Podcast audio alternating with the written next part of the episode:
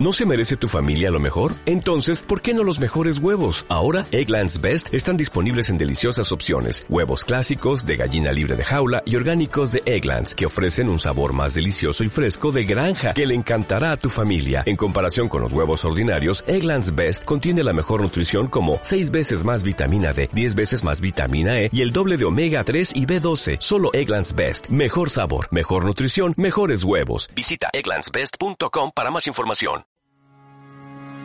Hola a todos y bienvenidos a este nuevo podcast en De Personas Radio. Periódicamente recogemos aquí tendencias, entrevistas, debates de temas de actualidad sobre el mundo de la empresa y la gestión de personas.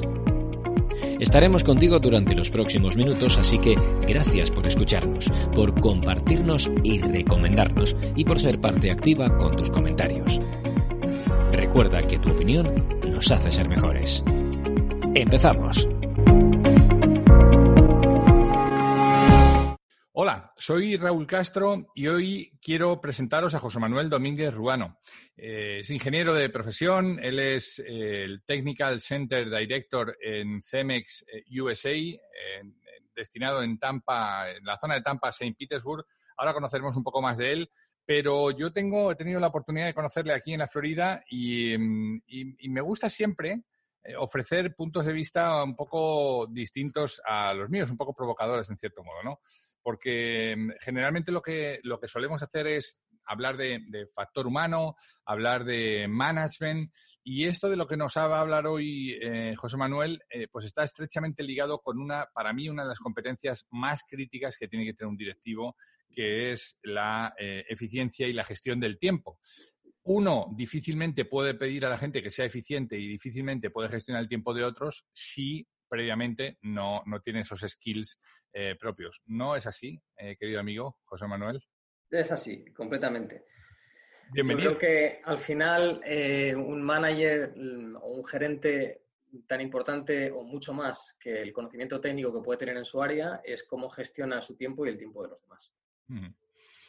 Que no es fácil, ¿eh? porque mm, el, este sentimiento de, que se nos marcha el tiempo, de que vamos siempre de cabeza a todo, de que mm, eh, tenemos muchos ladrones del tiempo. Ahora hablaremos un poco de esto, ¿no?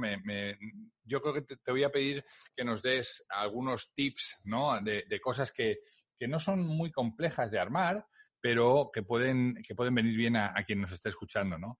Em, ¿Qué es lo primero que tiene que hacer un líder para, o, un contribuidor individual? Eh? Me da igual, una persona que esté trabajando en la empresa para controlar y mejorar su tiempo.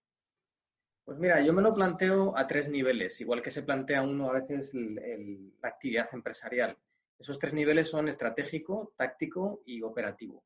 Entonces tienes que empezar siempre por la estrategia, después por la táctica y luego por la, parte operativa. ¿no? Independientemente de, qué, de en qué escalón de la pirámide estés, ¿no? O sea, digamos, lo que nos propone son, eh, si tú estás, si eres un mando medio en una empresa, que buena parte de, nuestros eh, lectores y oyentes son, son, están en esa parte, ¿no? Tú tienes que tener una visión, digamos, un poco más de largo plazo estratégica, una más táctica y una más del día a día, más operativa, ¿cierto? Efectivamente, porque puede ser para tu trabajo, puede ser para tu vida, puede ser para el equipo que manejas, puede ser para tu empresa, puede ser para tu carrera profesional. ¿Cuáles son estos tres ángulos que nos... En la parte estratégica, ¿qué, qué, para ser más eficiente y gestionar mejor el tiempo? Pues mira, en la parte estratégica, en cada uno de estos tres, tengo otras tres cosas que contar. En la parte estratégica, para mí la clave, lo más importante es la priorización. Decía, hay un artículo muy famoso de Michael Porter, que era, bueno, pues el, gurú de la estrategia, ¿no? Ah, que decía que, hacer las cosas muy bien no era estrategia, que la estrategia al final consistía en elegir una cosa para dejar otra. Pues yo creo que lo primero que tiene que plantearse es cuál es su estrategia en la vida, en el trabajo, etcétera, Y al final, como decía también no sé quién, la vida es una cuestión de prioridades no puedes hacerlo todo, es imposible ni en el trabajo, ni en la vida personal, ni en ninguna cosa. Entonces tienes que elegir y priorizar, tienes que tenerlo claro. De Persona Radio, con Raúl Castro.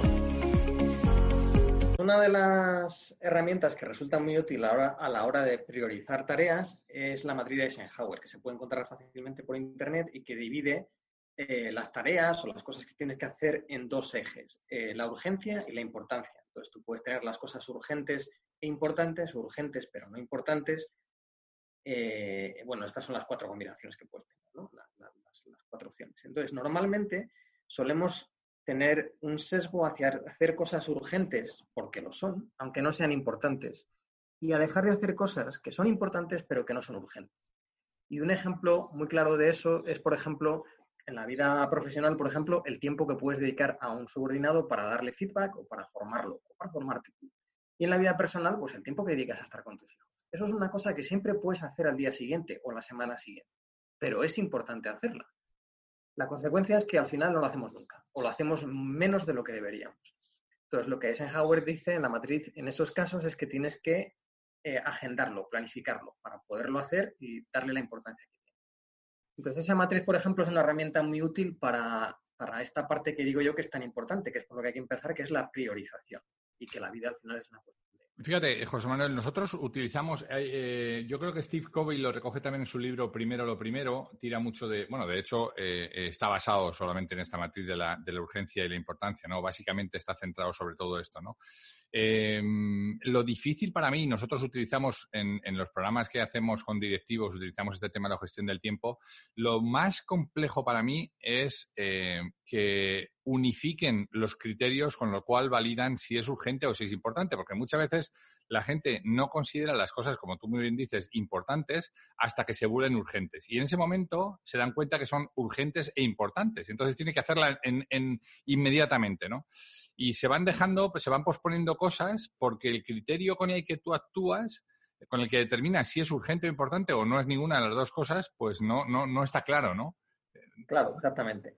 Entonces, pero eh, hay que hacer esa reflexión, porque si no al final te lleva a la urgencia y, te vence a la importancia. Y eso es la parte, esa es la parte de la priorización dentro de la, estrategia. Luego para mí también está el equilibrio, que es la segunda parte, después la priorización es el equilibrio. El equilibrio es, tienes que definir cuál es tu equilibrio entre la vida personal, la vida profesional, cuál es el equilibrio entre el tiempo que dedicas dentro del trabajo a una cosa o a otra, e incluso más, tienes que decir cuál es el equilibrio entre el perfeccionismo y la chapuza. Para mucha gente, mucha gente dirá, no, mm, se busca gente orientada al detalle, que lo haga todo hasta el último, ah, ¿no? hasta la última consecuencia. Bueno, es que hay muchas cosas eh, que no hace falta llevarlas hasta la última consecuencia. Y como decía no sé quién, eh, lo mejor es enemigo de lo óptimo, ¿no? Y eso se aprende mucho en ingeniería, ¿no? Si tú puedes hacer el mejor avión del mundo, ahora va a ser carísimo, nadie te lo va a comprar lo mismo con un puente. Entonces tienes que, tienes que optimizar. Entonces ahí está para mí el equilibrio. ¿Hasta dónde es necesario llegar en la perfección o en el tiempo que dedicas a algo? ¿Hasta dónde tienes que llevar las cosas? Y a veces pues lo difícil es decidirlo. Y muchas veces la ingeniería, eh, el reto es ese. Eh, se pueden hacer las cosas perfectas, pero entonces no las vas a acabar nunca, nunca vas a sacar un modelo nuevo al mercado, o lo vas a sacar y va a ser carísimo, etcétera bueno, yo creo que en cierto modo estas, eh, estas nuevas formas de trabajar que, que, se han dado en denominar Agile, ¿no? Todo este tipo de metodologías lo que permiten es ir haciendo entregas más cortas e iterativas que vayan aportando nuevo valor incremental, ¿no? Y eso yo creo que en cierto modo eh, resuelve esto, ¿no? O sea, no tenemos que esperar a tener todo el proyecto acabado, sino podemos ir haciendo entregas que estén bien acabadas, y, pero estas entregas parciales van eh, incrementando el, valor, ¿no? Eh, ¿Habéis trabajado alguna vez en, estos temas? No, no, la verdad es que no conocía esto que me, que me cuentas ahora. Bueno, hay un ejemplo. Yo cuando conocí, yo el, año pasado estuvimos trabajando para varias empresas con temas de estos de Agile y, uno de los colegas con los que yo estuve, eh, eh, uno de los colegas técnicos, ¿no? Que, iba con esta parte y seguro que, no sé si conoces la anécdota, ¿no? Pero Netflix, por ejemplo, no, eh, o, por ejemplo WhatsApp, ¿no? Hoy está tan, tan de moda. WhatsApp no empezó pensando en ser una herramienta con vídeos para hacer llamadas grupales eh, empezó siendo mensajería instantánea, ¿no? entonces, claro, claro, claro. Y Amazon, y Amazon empezó repartiendo libros y ahora te, venden a tu abuela, si, si hace falta. si hubieran empezado, si hubieran, si, no hubiera salido WhatsApp hasta que no hubieran tenido las llamadas grupales perfectamente definidas, nunca jamás las hubiéramos tenido, ¿no? Ese es un poco el, concepto. Es así, es así, eso es. Entonces, bueno, pues dentro de la estrategia lo que decíamos, priorización, equilibrio. El tercer punto para mí es delegación. A mí cuando la gente te dice, no, es que mm, trabajo muchísimas horas, dices, vamos a ver, mira, planteate lo siguiente. dicen que el 80% del impacto de los resultados se consigue con el 20% del esfuerzo y tienes que hacer el, 80% del esfuerzo adicional para conseguir simplemente un 20% de mejor. ¿Vale? Eso plantéatelo en, en, ocho horas. Eh, entonces dices, bueno, eh, primero priorizo y lo segundo es, ¿de qué te va a servir añadirle dos horas más al día? Si tú tienes reportes directos, dale 15 minutos más de esas dos horas más, de ese tiempo que estás tú dedicando a hacer esas dos horas más, dale 15 minutos más a cada uno de tus reportes directos. Imagínate que tienes 8, que dicen que es un número bueno, más o menos medio bueno de gente que puedes manejar. Dale 15 minutos más a cada uno, haz una delegación. Dices, no, es que no saben. Bueno, pues entrénalos, motívalos. Pero si tú tienes gente a tu cargo, no tienes excusa, yo creo, si dices que tienes que trabajar 12 horas al día, porque entonces estás haciendo algo mal. O no estás priorizando, que es lo que dijimos antes, o no estás delegando y tienes que ser capaz de, delegar, tienes que poder hacerlo. Si no lo puedes hacer, no estás haciendo un buen trabajo desarrollando a tu gente. Entonces tienes, que plantearte, tienes que plantearte al final del día decir, vamos a ver, o sea, si yo priorizo bien, no necesito, necesito las dos horas extra. Y es más, si todavía hay que hacer algo, lo que tendría que hacer es ser capaz de delegarlo. Escucha todos los programas de De Persona Radio en las principales plataformas de podcast. Es interesante, fíjate, concuerdo contigo en que, eh, y además me parece muy interesante que lo hayas puesto en este rango estratégico, ¿no? Porque la delegación no puede ser nunca como consecuencia de la incapacidad de llegar a las cosas entonces del ego, porque entonces sí que, sí que no estamos cumpliendo con la función de, la delegación, ¿no? Uno, uno delega, delega las tareas, pero no delega la responsabilidad, ¿no? La responsabilidad sigue siendo de uno. Y por tanto, muchas veces cuando, cuando este tema de la delegación se lleva o, se hace desde el ámbito de la, de la operación, se está perdiendo la esencia. Yo, eh, mira, me, gusta mucho que la pongas en el, en el nivel, en el escalón alto, porque esto tiene que ser una forma de hacer. Delegar tiene que ser una forma de hacer. Ahora, ojo, no siempre te resta tiempo, no siempre te, te regala tiempo, ¿eh? porque a veces delegar, sobre todo al principio, te hace tener que explicar cómo hacerlo y después tener que supervisar esa tarea, con lo cual muchas veces el trabajo es doble y al final el resultado es que muchos dicen, va, déjalo que lo hago yo. Y eso lo habrás oído un montón de veces. Sí, sí, es cierto, sí. Pero bueno, es una inversión, hay que verlo como una inversión. Evidentemente, para hacer una tarea única, pues a lo mejor no te interesa, pero mm, si tú te estás viendo desbordado de manera continua, dices, bueno, algo estoy haciendo mal. ¿Qué de lo que hago yo puede hacer alguna de mi gente? Qué ah, pues mira, esto lo puede hacer el señor no sabe hacerlo. Bueno, vamos a explicarle cómo hacerlo y se lo voy a pasar a él. Así, Qué bueno, interesante. Vamos al, al, segundo escalón, ¿no? Decías, en la parte táctica, ¿qué, parte táctica, ¿qué tres soluciones nos, nos, puedes ofrecer? Pues mira, yo para mí, una, una de ellas que, te, que, que está sacada del mundo de la ingeniería y del Six Sigma es lo que llaman la eliminación del desperdicio, el wasting. Em, que es decir, bueno, todo el mundo se plantea qué más cosas puede hacer. Yo tenía un jefe cuando nos reuníamos con él, sus reportes directos, decía, bueno, ¿qué más? ¿Qué más? ¿Qué más podemos hacer? Y un día le dije, oye, ¿por qué no nos preguntamos lo contrario? ¿Qué debemos dejar de hacer? Yo creo que esto es como hacer crecer un árbol. O sea, hay, hay que podar. Pues hay que darse cuenta de qué cosas ya no tiene sentido hacerlas o no tienen tanto valor, valor y empezar a quitarlas de en medio porque si seguimos añadiendo cosas por añadirlas, somos como una mula que se echa cosas a la espalda y llega un momento que revienta. Y lo que tenía que llevar no lo puede llevar ya, ¿no? Entonces, un buen truco, todo el mundo se hace listas para cosas para hacer, ¿no? El to-do list. Para mí, un buen truco, y esto vale para la vida personal también, es cosas para no hacer, no to-do list. Oye, mira, ¿sabes, ¿sabes qué? Voy a dejar de ver la tele. No me aporta nada, es ridículo, es una pérdida de tiempo, se acabó la tele, la puedo hasta quitar de casa. Eh, ¿sabes qué? Voy a, dedicar a, voy a dejar de dedicar tiempo a los videojuegos. Me está robando un montón de tiempo y no me lleva a ninguna parte. Fuera los videojuegos, regalo la videoconsola. Eh, voy a dejar de pasar tiempo con gente tóxica. Mira, este y este y este, verdaderamente cada vez que estoy con ellos, ni me aporta nada a mí, ni les aporto yo nada a ellos. Voy a evitar a esta gente. O, bueno, o voy a dejar de cortar la hierba en mi casa. No me aporta nada esa tarea, me lo puedo permitir, voy a contratar a alguien que lo haga. Entonces, todo el mundo tiene listas de cosas para hacer, pero yo una cosa que recomiendo es hacerse una lista de cosas para no hacer. En la vida personal y en el trabajo. O sea, de todo lo que estoy haciendo, oye, ¿sigue teniendo sentido todo esto o puedo meterle tijera por algún lado? Y eso te dejará tiempo pues, para las cosas que son importantes. Bueno, o esta parte de la eliminación del desperdicio, fíjate, ah, eh, mm, disculpa que me, vaya de nuevo a todas las metodologías Agile, pero con estos eh, colegas con los que estuve trabajando todo el año pasado con los directivos, eh, manejaban dos frases que me parecían maravillosas. La primera es menos es más. Muchas veces no por estar cargando de tareas a las personas les hacemos más productivos. A veces menos es más, hay que elegir bien qué cosas se les dan y, en qué proyectos tienen que priorizar y entonces conseguimos este, este pareto del 80-20, ¿no? Con que el 20% de las cosas con las que hagan nos den el 80% de resultados, que se centren en eso, ¿no? Eso, eso, eso era una. Y la segunda era stop starting, start finishing. Sea, deja de seguir arrancando cosas y ponte a cerrar cosas, ¿no? Y eso me parece maravilloso, ¿no? Todos nosotros tenemos una cantidad de flujo disponible, ¿no? De, tiempo disponible y de capacidad de hacer cosas, ¿no? Entonces, si el, tiempo era el, eh, el, eh, ay, no me acuerdo, el time, era como el, tiempo eh, que estabas de proyecto haciéndolo, el tiempo que, que estaba, las tareas era la capacidad de tareas que estabas haciendo al tiempo, ¿no? Claro, uno no puede estar con siete, ocho proyectos al tiempo o con siete, ocho cosas porque no haces ninguna bien, ¿no? Entonces, céntrate en una o dos, termínalas y entonces empiezas con la otra, ¿no? Porque no somos multitasking, somos multiswitching con, con, con, un, cierto eh, grado de error, ¿no? Hacemos las cosas, intentamos hacer muchas, pero esto de menos es más y esto de stop, starting, start, finishing me ha venido a la memoria con lo que nos estabas contando, ¿no?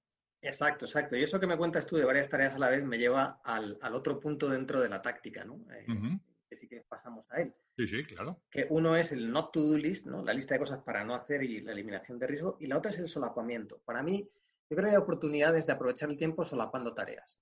Por ejemplo, yo soy suscriptor, suscriptor de la revista El Economista. Me gusta mucho, pero encuentro poco tiempo para leerla o tengo que sacar de otro lado. Entonces, lo que hago es que me lo bajo en una, en una app. Eh, en audio y lo escucho mientras voy al gimnasio.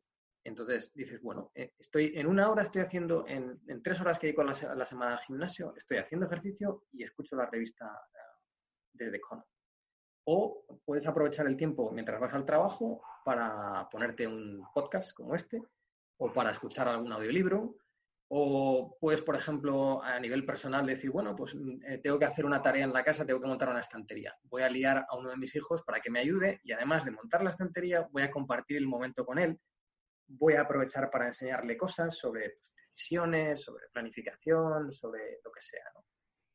yo, o por ejemplo, pues por la mañana dices, oye, mientras desayuno voy a leer el periódico ¿no? y me entero de las noticias y ya está. Yo creo que eh, hay que buscar a veces si puedes solapar tareas a veces se puede hacer, pero hay que tener, yo creo, aquí una, palabra de, advertencia, que tampoco conviene obsesionarse y que hay veces que eh, cuando haces dos cosas a la vez no te centras en una. Entonces, a mí me pasaba a veces que iba al gimnasio y decía, se me ha olvidado, se me han olvidado los auriculares, ahora no puedo escuchar el, el, Economist. Y me fastidiaba y decía, bueno, pues no pasa nada, me voy a centrar en, los sentimientos que tengo cuando levanto la pesa, en cómo se siente mi cuerpo, en el músculo un poco casi de, de mindfulness. Y, hay veces que también dices, bueno, pues hoy no voy a leer el periódico mientras desayuno, voy a ver cómo amanece, se acabó. Eh, me voy a centrar en, el sabor de la comida. ¿no? Entonces yo creo que el solapamiento está bien, hay que buscar tareas, eh, que si el, tiempo que tardas en ir al trabajo lo puedo aprovechar para hacer no sé qué, que si voy a andar en bici en vez de ir solo, pues voy con, con mi mujer y así aprovechamos el rato y hago ejercicio y charlamos. Pero conviene a veces no obsesionarse, ¿no? Y no, y no, y hay veces que conviene centrarse en una sola actividad y decir, pues mira, hoy no, hoy no voy a, no voy a escuchar un podcast mientras voy al trabajo, voy simplemente a relajarme escuchando. Pero ese es otro de los puntos. Estaba, estaba, estaba recordando ahora, según hablabas, estaba recordando el nombre técnico que tenía, que es el acrónimo es WIP, es eh, Work in Progress, ¿no? O sea, la cantidad de trabajo que tú puedes estar haciendo, que tú puedes eh, tener abierta con una cierta garantía de acabarla, ¿no? Y es un poco lo que tú estás diciendo, ¿no? Al final lo que, lo que tienes que hacer es algo, centrarte en algo, hacerlo bien y, elegir, ¿no? Y, siempre, eh, también hilando con lo, decías, con lo decías al principio, la priorización en el fondo es una elección. Tienes que tienes que priorizar y tienes que decidir. Y, decidir es, renunciar a cosas, ¿no? O sea que yo creo que todo está un poco, un poco ligado. ¿Cuál, ¿Cuál sería la tercera en este, en este nivel más táctico? El tercero, eh, lo hemos medio hablado un poco ahora, es la alternancia. Yo creo que muchas veces es muy difícil hacer la misma actividad durante el mismo tiempo seguido. Eso es lo que hacía, por ejemplo, que la gente que trabajaba en cadenas de montaje acabara desquiciada, porque era repetir lo mismo. Entonces yo creo que uno tiene que ser consciente de eso y decir, vamos a ver, pues yo yo trabajo en una fábrica, llevo dos horas aquí sentado en mi despacho, voy a darme una vuelta, voy a ver lo que hace la gente en directo. Lo que llaman los japoneses bajar al gemba, ¿no? al terreno. Voy a, dedicar media hora, una hora a ver lo que hacen, a verlo con mis propios ojos. Venga, ya ya lo he hecho, ahora voy a sentarme otra vez, ahora voy a hacer una videoconferencia. Entonces, te, ayuda a aprovechar mucho más el tiempo el hacer alternancia de cosas, el, estirar al 100% de tus capacidades haciendo una tarea determinada y cuando ves que empiezas a flojear, que tu rendimiento ha caído del 80, cambiar a otra. Eh, si puedes cambiar, claro. O sea, si lo que estás haciendo es pilotando un avión, tienes que terminar el vuelo, no puedes marcharte de ahí, ¿no? Pero en, los trabajos que son autodirigidos, que son muchos de los que, la mayor parte de las tareas que hacen los, gerentes, ¿no? Eh, te puedes eh, organizar las cosas de esa manera. Bueno, voy a hacer esto y mira, no puedo más, eh, me duele el cuello, venga, ahora voy a hacer esto otro, voy a aprovechar para hablar con alguien. Entonces, para mí, estas, tres tácticas, ¿no? Sí, perdona, sigue, sigue. No, no, no, no. perdona, perdona haberte interrumpido, no, no, no quería, pero es que tengo, tengo curiosidad y, quería preguntarte, ¿tú eres de los que hacen las cosas difíciles primero o las dejas para el final? Eh, según el día que tenga, pero sí, es cierto, me sé el truco de trágate ese sapo primero, ¿no? De hacer primero la cosa difícil, pero hay veces que hago cosas que son mm, no, no fáciles ni difíciles, sino que son, sé que son un pequeño una cosa intermedia que sé que la voy a poder hacer y que cuando la termine me voy a sentir muy a gusto conmigo mismo y me va a motivar para arrancar la siguiente parte. Porque si empiezas con una cosa muy difícil y te atascas, ah, se acabó. Entonces vas a tener problemas el resto del día, ¿no? O sea, vas a ir mal, vas a estar en mal humor. Entonces, yo creo que hay veces que, contrario a ese dicho de trágate el sapo primero y luego el resto del día es como una maravilla, a veces puede estar bien empezar por algo que es de una dificultad mediana, pero que tú sabes que seguramente lo vas a poder hacer bien y cuando lo haces, oye, te da un subidón y venga, ahí vas a lo más difícil. Bueno, te, preguntaba, te preguntaba por eso, ¿no? Cada uno tenemos nuestros ritmos de trabajo, ¿no? Y hay, gente, a mí particularmente, cuando sé que tengo una tarea difícil de hacer, eh, o, fíjate, no, ya no es tanto por la dificultad o no dificultad, sino porque te guste más o, no te, o te guste menos, ¿no? Que en el fondo también es uno de los drivers que nos mueve, ¿no? Eh, al final uno acaba haciendo lo que más le gusta, ¿no? Porque es, porque es humano, ¿no? Y deja siempre para, lo de, para el final aquello que, que no te gusta, ¿no? Claro, eh, hay un riesgo en esto, ¿no? como enlazando con lo que decías al principio, hay un riesgo en esto, que esto que no me gusta lo voy dejando para el final y entonces al final eh, escucho este podcast y digo, anda, mire, si dice José Manuel que lo que tengo que hacer es, eh, es delegar en las personas, espérate, voy a coger este, y entonces eso se llama pasarle el marrón a alguien, ¿no? Para que te lo resuelva, te lo haga, ¿no? Que, también suele pasar, ¿no? O al final acabas procrastinando, ¿no? Esta palabra que se ha puesto tan de moda, que en el fondo no es más que hacer bueno el dicho ese de lo que, de, si te asaltan las ganas de trabajar, siéntate y espera a que se te pase y ya mañana lo vuelves a intentar de nuevo, ¿no? O como decía un amigo mío con mucha gracia, es la táctica del azteca, que es hazte cargo. Hazte cargo de esto, exacto. Hazte cargo de esto, sí, sí, sí, sí. Eso es una... Bueno, lo que pasa es que el que llega a ser azteca ese es un figura. Los demás ya sabes que somos incas todos, ¿no? Sí, exactamente. Sí, bueno, oye, en, el nivel, en el nivel operativo, en esta, en esta, mm, eh, en esta otra visión que le das a la organización del tiempo, ¿qué, tres mm. cosas nos propones? Pues mira, una de ellas es el, hacer eh, ahora aquello que te venga a la cabeza o que creas que se debe hacer y que es corto y que sabes que si lo dejas es imposible que se te olvide. Por ejemplo, eh, de repente ha hecho alguno de tus reportes directos ha hecho algo muy bien. Una nota de agradecimiento, darle las gracias. Bueno, a ver si lo hago luego. No, eso ya no lo vas a hacer. O lo haces ahora o no lo haces. Entonces hay determinadas cosas que son cortas, que las puedes hacer fácilmente, que tienen, no tienen un impacto muy grande ella sola, pero que muchos pocos hacen un mucho y que yo creo que merece la pena hacerla en ese momento y quitártelo de encima, ¿no? Es como cuando vas por la casa y ves algo que está mal, dices, bueno, me tengo que ocupar de eso, ¿no? Mira, si, te cuesta menos de tres minutos, hazlo ahora, porque si no, no haces más que ver cosas de las que te tienes que ocupar y te pone nervioso. Entonces, en, resumen, sería el hazlo ahora, si lo, si lo puedes hacer. De Persona Radio, con Raúl Castro. Ese, es un tip que a mí me gustó mucho cuando eh, leyendo, que seguro que, tú has leído cosas de David Allen, ¿no? De, con, la, con su metodología Getting Things Done, ¿no? Es, es mira, hay un flujo de cosas para hacer, ¿no? Tú que, tú que entiendes estos, todos estos temas de diagramas que son casi, casi más mentales a la hora de entenderlos, pero para mí ese, ese disruptor me parece maravilloso. Si te va a costar menos de tres minutos, hazlo, ¿no? porque en ese momento eh, descubres que hay eh, una pequeña lista de tareas, que a veces es bastante grande, de cosas que se podrían hacer en menos de tres minutos y que a lo mejor con emplearle 10 o 15 minutos has limpiado tu agenda del día, ¿eh? Muchas veces. Sí, sí, así es, así es. Qué bueno. O sea que si es corto, ponte a hacerlo, ¿no? resuélvelo y no lo dejes para más adelante. ¿Cuál es la segunda? El siguiente está muy relacionado con este y con la alternancia, que es lo que yo llamo un poco flujo y corte, que es que tú tienes que ir eh, haciendo una tarea y, lo como decías tú antes, hacerla hasta que termines. Salvo que sea una tarea que no tiene un claro fin, como puede ser ver emails, que lo vas a hacer hasta que estás embotándote y dices, mira, voy a hacer otra, ahora voy a hacer otra actividad porque estoy bajando el rendimiento. O, por ejemplo, un programador que tiene un programa en el que trabaja durante días, eso no acaba en días, ¿no? Entonces ahí tú metes el corte cuando estás bajando en rendimiento, no cuando acabas porque no acabas nada. Pero con otro tipo de tareas, yo creo que hay que intentar llevarlas hasta el final. Si son tareas que te llevan media hora, 45 minutos, una hora, tienes que esforzarte por eh, hacerlas fluidas hasta que termines, intentar que no te interrumpa nadie. Si te, si te sale alguna distracción, decir, bueno, ahora me ocupo de eso, haces una pequeña nota y sigues y la terminas. Y ahí llega el corte. Haces ese corte y, y haces, haces la siguiente.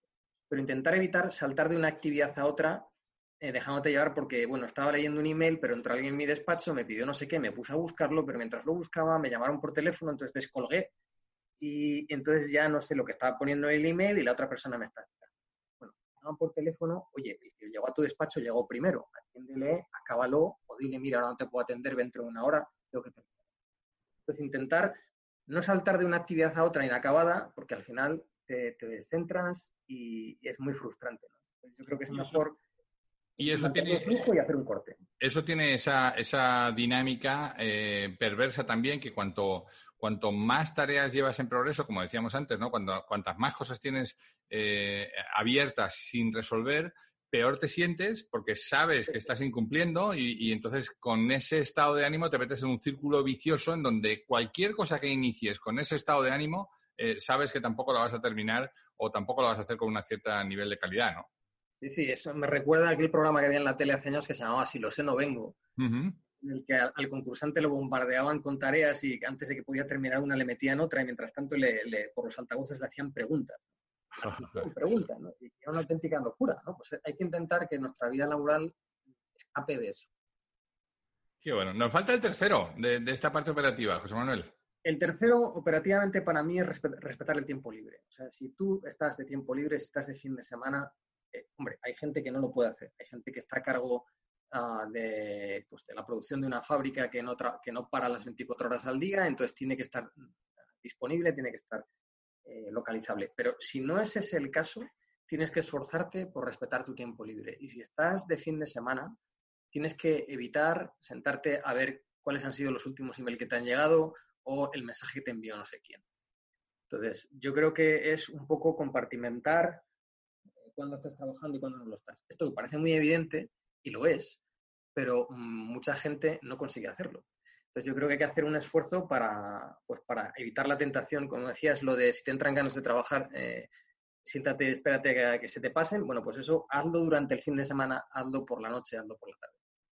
Te entran ganas de ver el email, te entran ganas de ver que si tu jefe te ha dicho algo, a no ser que te haya dicho que estés pendiente de un tema importante, intenta evitarlo, no te porque si no eso es el paso a convertirse en un workaholic, ¿no? En una Bueno, déjame, déjame que, te, que lo ligue a, la, actualidad. Estamos grabando esto el, 10 de abril en, plena, eh, en pleno confinamiento por el coronavirus. No hemos querido que este webinar, eh, perdón, que este podcast esté ligado al, coronavirus ¿no? y, a, la situación que estamos viviendo, porque efectivamente todos estos consejos son atemporales, valen para ahora y valen para cuando volvamos a la nueva normalidad, que no vamos a saber cuál es. ¿no?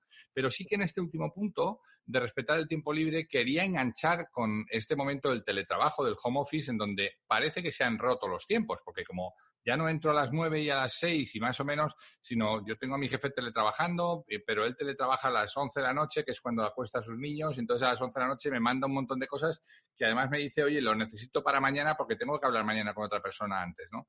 Y entonces ya el tiempo, es verdad que no hay, no hay barrera entre lo que es personal, lo que es familiar, lo que es de trabajo, y, al final mucha gente lo que está viendo es que hoy tenía yo una conversación con una directiva de un banco que me decía, estoy trabajando 24 horas, literal, porque a cualquier hora a cualquier persona de la organización se le ocurre pedirme un dato y tengo que dárselo, ¿no? Entonces, eso es, eso es una, una... ¿Cómo solventar eso, José Manuel?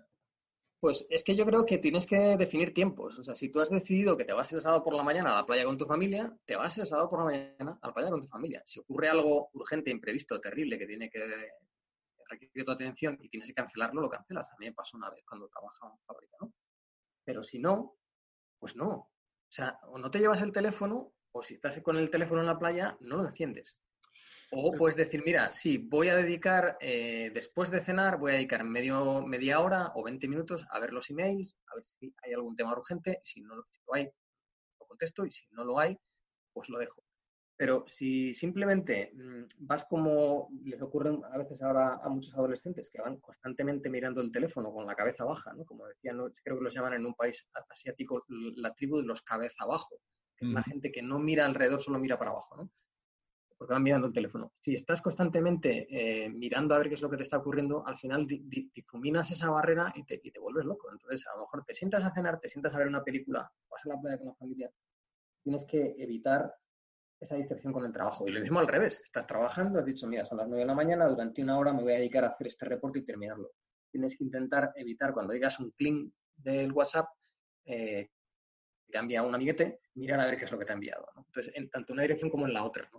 Pero normalmente suele ser más peligroso lo de no respetar el tiempo libre. Qué, interesante y qué polémico, ¿eh? porque, porque podríamos estar debatiendo, yo ya sabes que tengo un puntito provocador y, en, algunos, en algunos momentos empiezo a pensar, ¿no será, ¿no será eso parte de la vieja normalidad, José Manuel? El hecho de que, yo pueda, de que yo pueda asignar mis tiempos y diga, no, no, perdón, el sábado por la mañana es mío.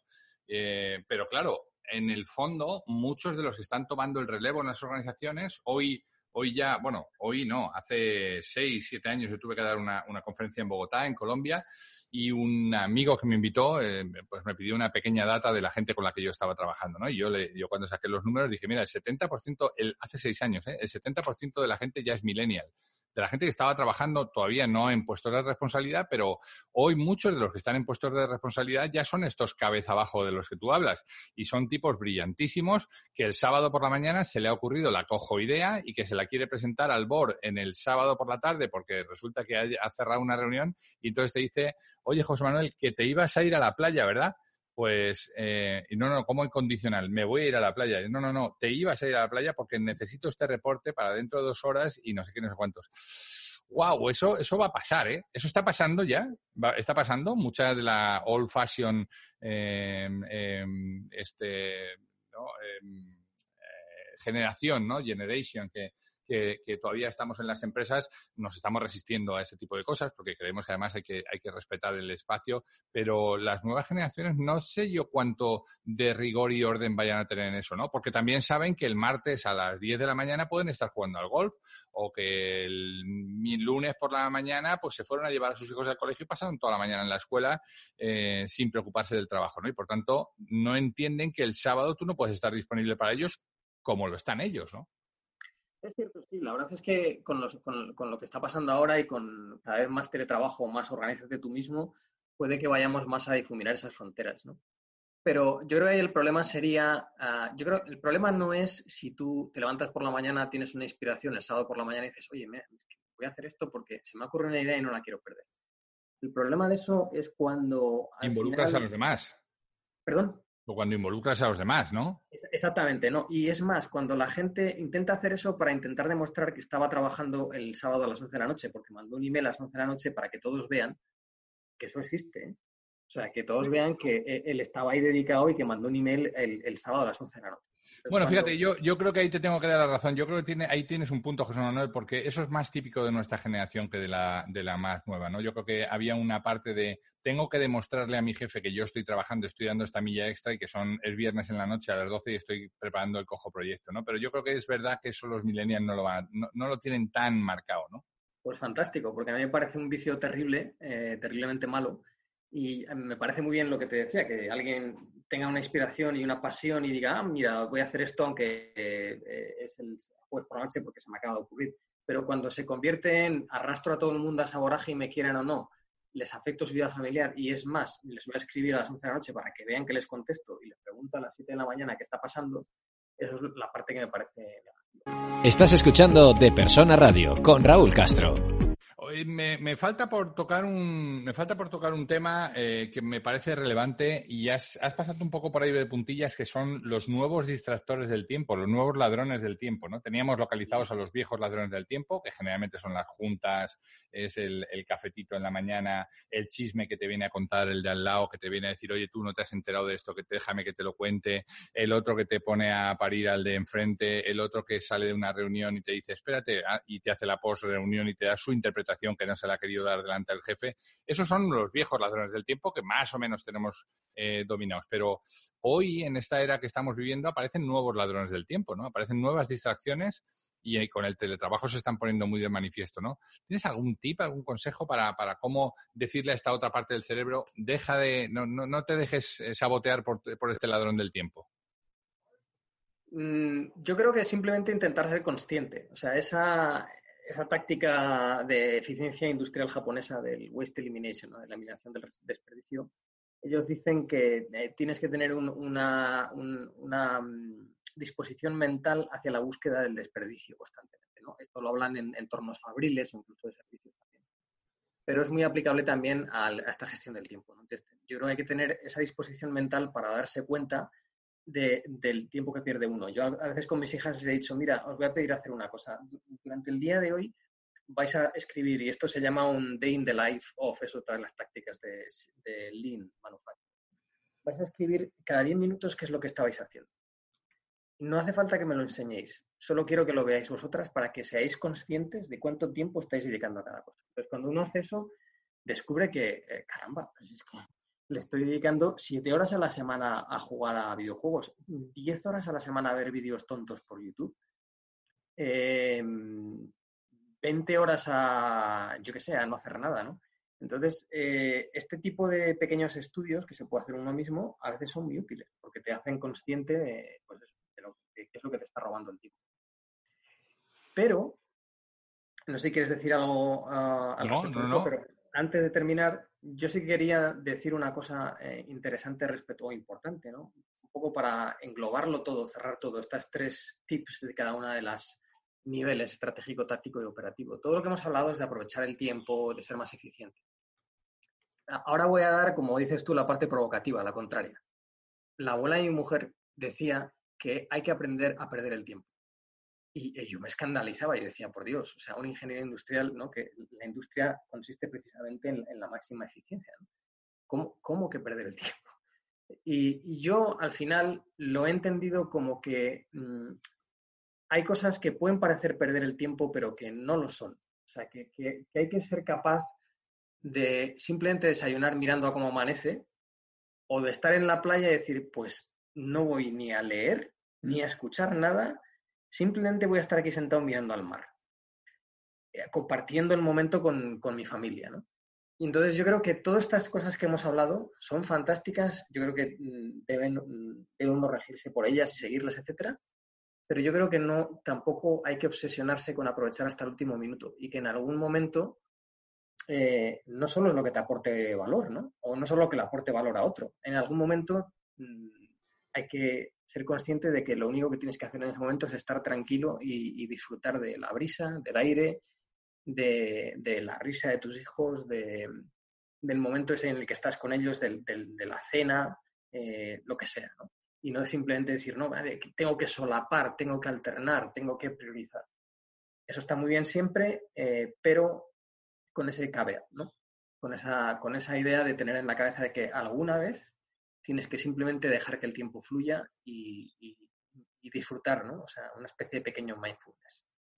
Qué maravilla cerrar eh, este tema de la administración y la gestión del tiempo con, una frase que, me parece maravillosa, que hay que aprender a perder el tiempo, ¿no? Porque efectivamente no es una, no es una pérdida de tiempo muchas veces, sino es una inversión en, dejar al cerebro reposar, en, en darle eh, en darle tiempo a las ideas también a que reposen, ¿no? Muchas veces yo sabes que escribo eh, pues cada semana, intento escribir un, post para compartir con nuestros, con nuestros lectores y muchas veces el tiempo de reposo, el tiempo de, de, dejar las cosas en el refrigerador durante un día o dos días y retomarlo, eh, le da muchísimo mejor sabor a las cosas, ¿verdad? Y yo creo que eso es muy sabio. No, cuando eres más joven, yo creo que, mm, eh, lo, ves de otro modo, porque intentas siempre estamos haciendo cosas, estamos intentando demostrar que somos capaces de ser productivos, pero hay un momento en donde dices, bueno, déjame, vísteme despacio que tengo prisa, ¿no? Y yo creo que eso es, eso es eh, eh, pues muy sabio y te agradezco mucho que lo hayas dejado como, como guinda, como colofón en esta charla, José Manuel. Me alegro, me alegro de que te guste. Eh, qué bueno. Oye, fíjate, no, no, este es un tema apasionante del cual podríamos estar horas hablando, ¿no? Yo cuando, cuando diseñé el programa de competencias gerenciales, yo tengo, pues, del, pues, un poco del, sabor de las escuelas de negocio, los líderes solamente, todos los líderes del mundo solamente hacen dos cosas cada día. Uno es liderar personas y otro es em, eh, tomar decisiones, ¿no? Estamos liderando, gestionando equipos y tomando decisiones. Por eso es por lo que nos pagan, ¿no? Hay una tercera cosa que hacemos que es comunicarnos, ¿no? Para hacer estas dos estamos comunicándonos y muchas veces esas tres skills o estas tres habilidades son las que complementan un poco el sabor de un directivo. Si haces esas tres bien, lo va a hacer bien. Yo añadí una cuarta que es precisamente esta, la planificación y la gestión del tiempo. Y las añadí y fue, fue en este orden porque a, veces alguien puede estar dirigiendo bien, puede estar eh, tomando buenas decisiones, puede estar comunicando bien, pero si no es capaz de organizarse y organizar el trabajo de los demás, se convierte en un mal directivo. Así que te agradezco mucho que hayamos, tomado, que hayamos tocado este tema, que, es una pieza que no tenía en los podcasts y que creo que va a ser de mucha utilidad para nuestros oyentes. Muchísimas gracias, José Manuel. Muchas gracias, Raúl, a, ti por, eh, por, invitarme a contar mis ideas. Para mí es, es, un honor, la verdad, una suerte. Yo creo que haces un trabajo magnífico por lo que he hablado contigo y lo que he visto.